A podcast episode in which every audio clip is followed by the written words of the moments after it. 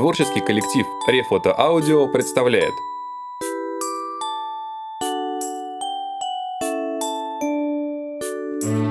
Андрей Жвалевский и Игорь Мытько. Пори Гаттер и Каменный философ.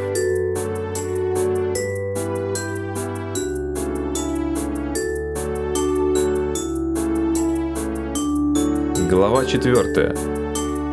Перрон 3,14 159 десятитысячных.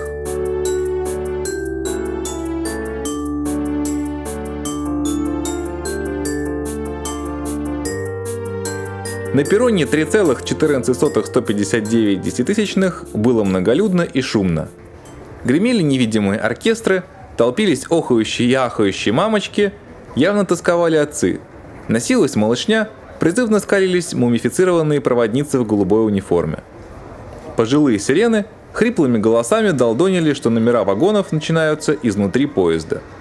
То там, то сям мелькала унылая физиономия духа Анны Карениной с вечным русским вопросом, не видел ли кто машиниста маршрута Москва-Петербург.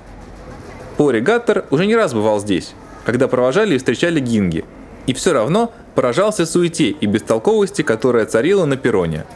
Он никак не мог взять в толк, Зачем из обычного отправления школьного поезда устраивать целое представление? Единственное, что всегда его развлекало, это один-два заблудившихся мудла, которые каждый год непостижимым образом просачивались через магический барьер. Эти несчастные создания быстро теряли голову, начинали шарахаться от почтовых летучих мышей, добродушных носильщиков троллей и абсолютно безвредных призрачных машинистов. И вскоре дурели настолько, что обращались за советом не к взрослым колдунам, а к их детям. Это была очень, очень плохая идея. Если взрослые, как правило, входили в положение и, давясь от смеха, выводили бедолаг наружу, то детки отрывались на полную катушку. Вот и сейчас Пори увидел сценку, которая обещала хорошее развлечение. Пожилой Мудл, судя по всему клерк, пытался выяснить подробности происходящего у огненно-рыжей девочки – Мама Пори любила рассказывать, что ведьмы должны быть только рыжими. Но чистая кровь теперь встречается редко. В этом месте она делала многозначительную паузу, и если собеседник еще не приступал к комплиментам, начинала рассеянно накручивать на палец прядку своих образцово-рыжих волос. Но, во-первых, Пори знал, сколько хны закупала мамочка при каждом посещении аптеки, а во-вторых, рыжесть миссис Гаттер не шла ни в какое сравнение с цветом шевелюра юной ведьмочки – которая добросовестно втирала что-то в конец расклеившемуся мудлу. Пори оглянулся. Мама увлеченно обсуждала с парочкой престарелых колдуней новое зелье от морщин. Папа приклеился к киоску со спортивными журналами. Старшая сестра надменно выслушивала комплименты свежих поклонников. Момент для побега в техникум связи был идеальным. Но мальчик не хотел слишком уж сильно огорчать родителей – и поэтому ограничился тем, что сделал десяток шагов и оказался за спиной попавшего в переплет мудла. Девочка, не мигая, смотрела пожилому клерку в глаза и вещала неживым голосом. «Мы есть сверхцивилизации созвездия Бета-Лебедя. Мы отобрали вас для проведения некоторых бесчеловечных экспериментов». «Да? А почему именно нас?» Некоторые эксперименты запрещено ставить на разумных существах, поэтому нам и понадобились вы. А мы же тоже э, вроде как э, разумные. У Пори от беззвучного смеха так свело живот, что ему пришлось присесть, зажимая рот обеими руками. Но девочка держалась великолепно. По сравнению с истинным разумом, вы меньше, чем животные. Ведьмочка величаво подняла руку и произнесла «Казуансо бельместериано!» Оранжевый рюкзачок тут же послушно прыгнул ей в руку. У клерка отвалилась челюсть, а Пори одобрительно хмыкнул. Вообще-то заклинание было пустяковым. Его умел проделывать любой малолетка. Надо было только немного поддрессировать рюкзак, да следить за тем, чтобы он не устроил свары с соседями и не увязался за какой-нибудь дамской сумочкой. Но проделано все было очень эффектно. Пори даже не сразу сообразил, в какое место заклинания упрятана команда «Место». Пришлось еще раз повторить про себя. Ловко. Пори украдкой показал девчонке большой палец. Она никак не среагировала. Она развлекалась вовсю. Но э, дело в том, что, уважаемая... Э... Зовите меня моим простым именем. Эрги Папатина Дианона. Хорошо, я буду. но мне очень нужно отсюда выбраться. У меня дети, пять, нет, шесть, и собрание акционеров. Мерги Папатина Дианона смерила собеседника таким взглядом, что он наполовину уменьшился в объеме. Ну что ж, вы, пожалуй, пока не готовы. Чтобы покинуть данную область пространства, вы должны определить соотношение периметров круга и квадрата равной площади и произнести его вслух. Три раза. Авторы пробовали. Пару раз получилось. Пори мысленно сказал «Вау!», а Мудл обреченно опустил руки. Похоже, он понял, что бесчеловечные сверхцивилизации так просто никого не отпускают. Мерги, ты опять за свое? Мистер, не слушайте ее. Вы, видимо, здесь случайно? Участники комедии разом обернулись на звук. Возле них стояла немного увеличенная копия Мергипопатина Дианоны, такая же безостенчиво рыжая и худая. Да, случайно. Я не знал, что здесь ваша сверхцивилизация с беты или гаммы. Ой, я забыл. Мудл испуганно повернулся за помощью к Мергипопатине Дианоне, но та выглядела уже не представителем сверхразума, а обычной 11-летней хулиганкой, которую мама поймала с поличным. Господи, какие еще сверхцивилизации? Что за фантазии? Но я же сам видел. Летающие рюкзаки, а еще люди из воздуха, прозрачные существа и... и... Перед лицом Мудла появилась и исчезла наглая кошачья улыбка, и почтенный отец семейства определенно собрался разреветься в три ручья. Мистер, ну что вы как маленький? Это же обычное колдовство. Ну, колдовство, понимаете? Магия, волшебство, заклинания, проклятие, привороты, ничего особенного. Боже, до чего народ темный пошел? Ладно, проехали. Если хотите отсюда выбраться, просто произнесите Да, я знаю, соотношение квадрата и круга, или круга и квадрата. Это вам девчонка наплела? Ну, я с ней разберусь. Просто скажите три раза подряд «пи». Мудл уже ничему не удивлялся. Пи-пи-пи. Покорно проговорил он и исчез. Мамаша тут же развернулась к дочке с намерением устроить хорошую взбучку, но та успела спросить невинным голоском. Мамочка, а зачем ты заставила его сказать пи-пи-пи? Но не могла же отпустить его просто так. Несколько секунд они с дочкой смотрели друг на друга, после чего залились радостным смехом. Хохотали они довольно долго, пока из глаз не полетели слезинки, которые превращались в маленьких летающих крокодильчиков. Пори это очень понравилось. Когда рыжая парочка насмеялась вдоволь, и мама ушла, строгим голосом приказав не шалить, Пори поинтересовался. А тебя правда зовут Мергиди Пагипа? Здорово ты этого мудла. И мамаша у тебя что надо. Девочка окинула его быстрым взглядом и, видимо, решила, что на сегодня развлечений достаточно. Кроме того, ей явно понравился комплимент мамаши. Вообще-то меня зовут Мергиона Пейджер, но я предпочитаю просто Мерги. А я Пори. Пори сделал паузу, ожидая обязательных в таких случаях круглых глаз и прочитаний. Но Мерги даже ухом не повела. Пришлось уточнить. Гатер. Пори Гатер.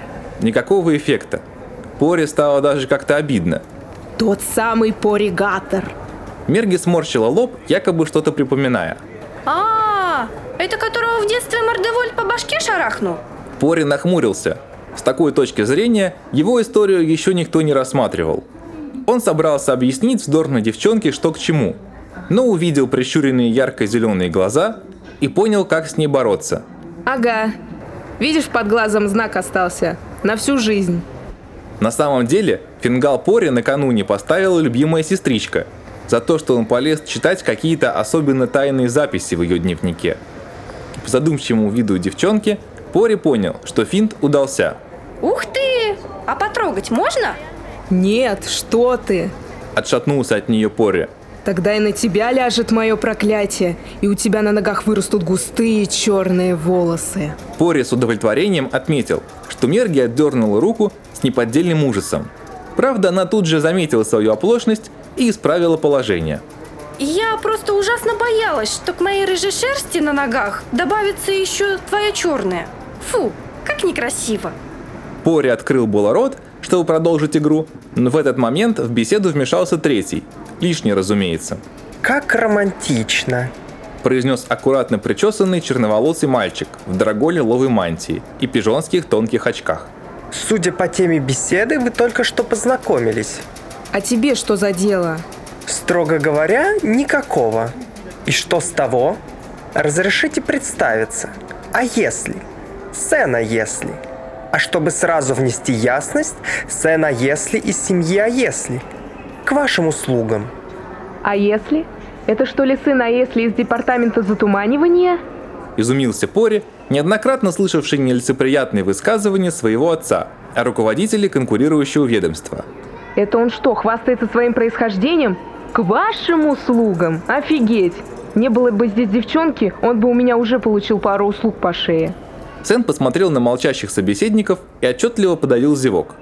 Если вы взволнованы, можете не отвечать. Ваши имена я уже слышал. Так что don't worry, мистер Пори. Пауза затянулась. Мерги внимательно разглядывала наглеца. Пори лихорадочно искал обидную рифму к слову «а если?». Надеюсь, вы в курсе, во сколько отправляется поезд?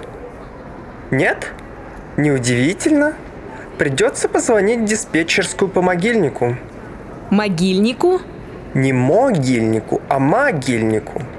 Строго поправил его «а если?», извлекая из складок мантии стильные зеркальца с перламутровой ручкой и полупрозрачной пластиковой крышкой. Тресни кресли, мюсли-сусли. Это мой могильный телефон. По нему можно связаться с любым магом на свете. Он покосился на Пори и Мерги. Если, конечно, у него тоже есть могильник. Смотрите. Сен «а если?» торжественно вздохнул, поводил бровями и произнес – Свет мой зеркальце, скажи. Ничего я тебе не скажу. Ты уже два дня как израсходовал предоплату. Заплатишь, тогда я поговорим. А если тут же захлопнул крышку? Старая модель. Никак не соберусь поменять. И тут Пори озарила. Сочиняли люди песню про великого «А если?» Сочиняли, сочиняли... Пори запнулся. Замечательная строчка, которая должна была уничтожить мистера Выскочку, вылетела из головы. Сен вздохнул и пришел на помощь. Так и не зарифмовали. Перевод с англоязычного Евгения Борисовна Пастернак. И тут Мерги хрюкнула. Пори испуганно посмотрел на нее, но девочка отвернулась, хрюкнула еще раз, еще, и вот уже стая крылатых крокодильчиков запорхали над перроном.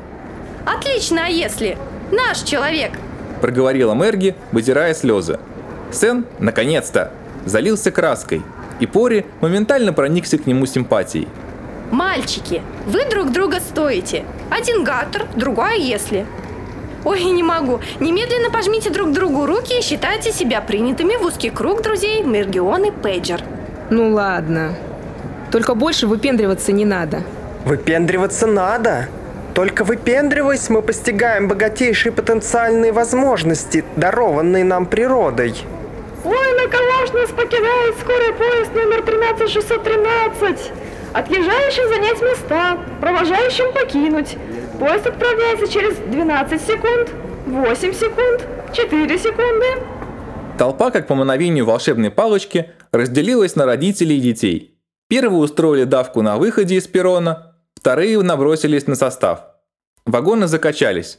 В обстановке, максимально приближенной к штурму Бастилии стадом бешеных слонов, попасть в одно купе удалось только благодаря «А если», который распугал конкурентов грозными фразами Министерство затуманивания, отдел зачистки, предъявите документы.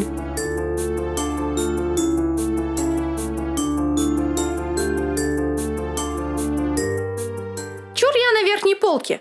Спорить было трудно. Эту фразу девочка произнесла уже с верхней полки. Она сбросила на столик корзинку с нечерствеющими бубликами. Семейные реликвии. С ними еще моя бабушка ездила в Перверц. Угощайтесь. Звучит заманчиво, заметил А если. Одно меня беспокоит. Нас трое, а в купе Мест... Привет, первочки. Вижу, у вас для меня местечко припасено. Э, не слышу. Дверной проем заполнил здоровяк со значком четвертый курс, а не какой-то там первогодок. Здесь занято. Вякнул Поря, с трудом сдержав дрожь в коленках. Нас четверо, уважаемый. Наш попутчик вышел а, попрощаться с духом дедушки. Да. А мне сдается, что уважаемые решили меня провести. Ай-яй-яй, как нехорошо. Внезапно пустая верхняя полка затрещала, и на ней появилась увеличенная копия четверокурсника с увесистым значком 14 курс, второй год. Кто такой? Почему вошел? Какого? Отвечать было уже некому. Второгодник уронил голову и мгновенно захрапел. Сверху хихикнула Мерги. Уф, Стэн вытер рукавом лоб. обошлось. Драка с этим гоблином была бы смелым, но глупым поступком. Спасибо, Мерги. Где ты научилась таких дублей воять? У мамы, когда ей нужно успеть одновременно к массажистке, к парикмахеру, маникюрше и портнихе. Что пить будете? Зашуршала папирусом заглянувшая в купе проводница мумия. Вода болотная, вода ржавая, вода гнилая, вода тухлая, вода железнодорожная, с песком, ряской, илом, пиявками, личинками мух, газированная метаном, бутаном, пропаном, сероводородом, хлором, горячая тина, коктейль трясина и, наконец, фирменный напиток – жижа.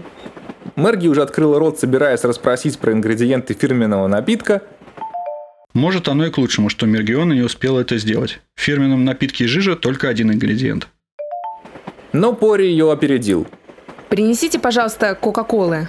Проводница вытаращила пустые глазницы. Ну тогда можно просто Пепси. И Пепси нет. Спрайт, Фанта, Квас, Севен Ап. Мадам, вы в каком веке живете? Дверь с грохотом захлопнулась. Ты бы еще чизбургер заказал. В Перверце с такими штучками ты не задержишься. А я и не собираюсь задерживаться. Я надеюсь, меня вообще не примут. А если примут, то быстро отчислят. И я поеду в техникум связи. Правда здорово? Да, все-таки крепко тебя ВВ приложил. Да что вы все привязались к Мордевольту?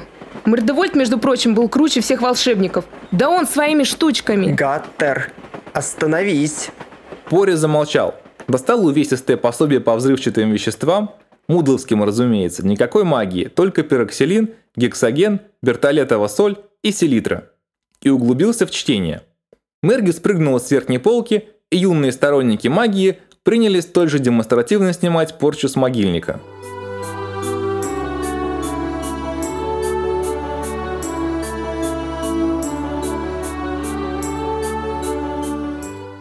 Волшебный школьный поезд пулей промчал пол Англии, после чего наглухо застрял под Дарлингтоном, пропуская товарняк с демонами.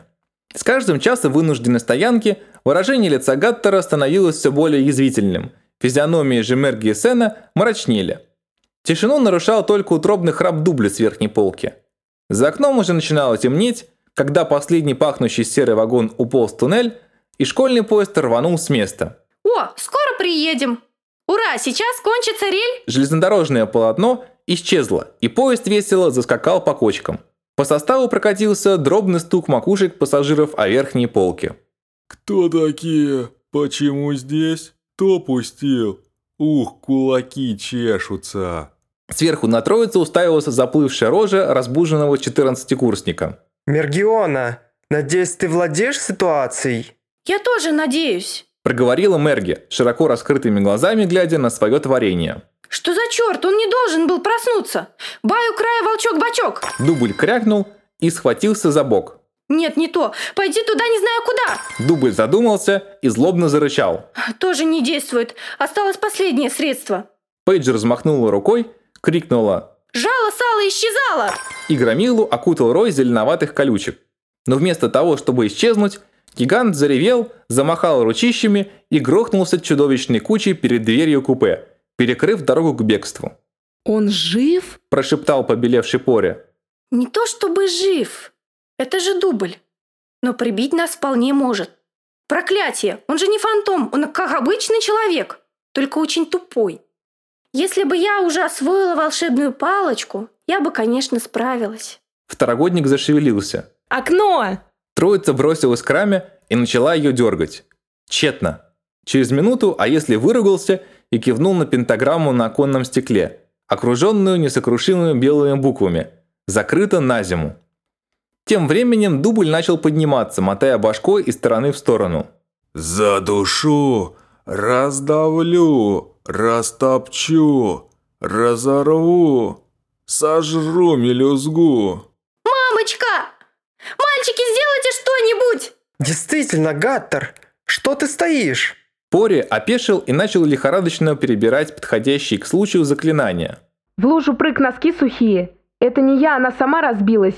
Елочка, зажгись. Что же я наделал? На что я потратил годы? На какой-то устрой... Устрой... Дубль занес пудовый кулак, и в тот же миг струя блестящей жидкости намертво приклеила руку громилы к плечу. Пори поднялся с пола, держа в одной руке распотрошенный рюкзак, а в другой диковинное приспособление, напоминающее старинный маузер, и несколько раз нажал на спуск. Сверкающие ленты охватили верхнюю половину чудовищного туловища. Обездвиженный четырнадцатикурсник замер, недоуменно пыхтя. Гаттер повернулся к друзьям. Сен по-прежнему стоял, мужественно зажмурившись, а Мергиона уже выглядывала из-за его плеча. Мое! Мое изобретение! Клеймет 7 стреляет смесью из бустилата, силиката, скотча, обойного клея, ПВА, БФ6 и жвачки. Фиксирует что угодно в любом положении. Жаль только оружие одноразовое. Ствол склеивается и все.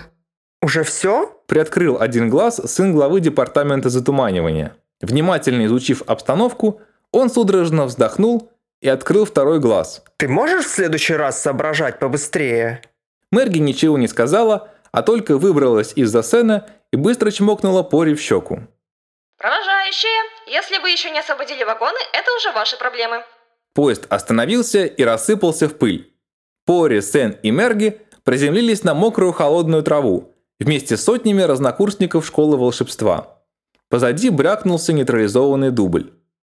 Вокруг было катастрофически темно. Правда, где-то далеко впереди тускло светило что-то похожее на башни замка. Но вскоре оказалось, что такие же призрачные огни виднеются со всех сторон. Куда идти и что вообще делать, было совершенно непонятно. Добро пожаловать, дорогие новоприбывшие. Прибывшие. Над пассажирами сгинувшего поезда появился карамельный шар, внутри которого выседала смазливая дамочка. Я Сьюзен МакКонорейкл, декан Орладера. Очень приятно. Поздравляю. Нам повезло. Прошлогодний призыв бродил по окрестностям двое суток, пока их не выловили и не доставили в Перверт Кентавры. Кстати, выловили не всех, некоторые одичали. А что делать с нашим другом? Пори кивнул на маячившего позади дубля. Оставлять его здесь нельзя. Могут быть жертвы. Утопим в пруду? Рыбу сожрет, воду выпьет. Возьмем пока с собой, а там видно будет. Гигант с готовностью кивнул головой. Ничем другим пошевелить он не мог. И преданно уставился на пейджер. Ну что, несмышленыши, приступим? Сегодня я в хорошем настроении, поэтому все будет почти просто. Марш-бросок 5 миль, потом на паром, небольшая буря, а там уже глядишь, и вы в своем новом доме. Декан спустилась чуть пониже. Отставать не советую. Проворковала она и унеслась куда-то в сторону. За ней! Следом! Скомандовала Мерки дублю, и четверка помчалась за стремительно удаляющимся деканом. Обучение началось.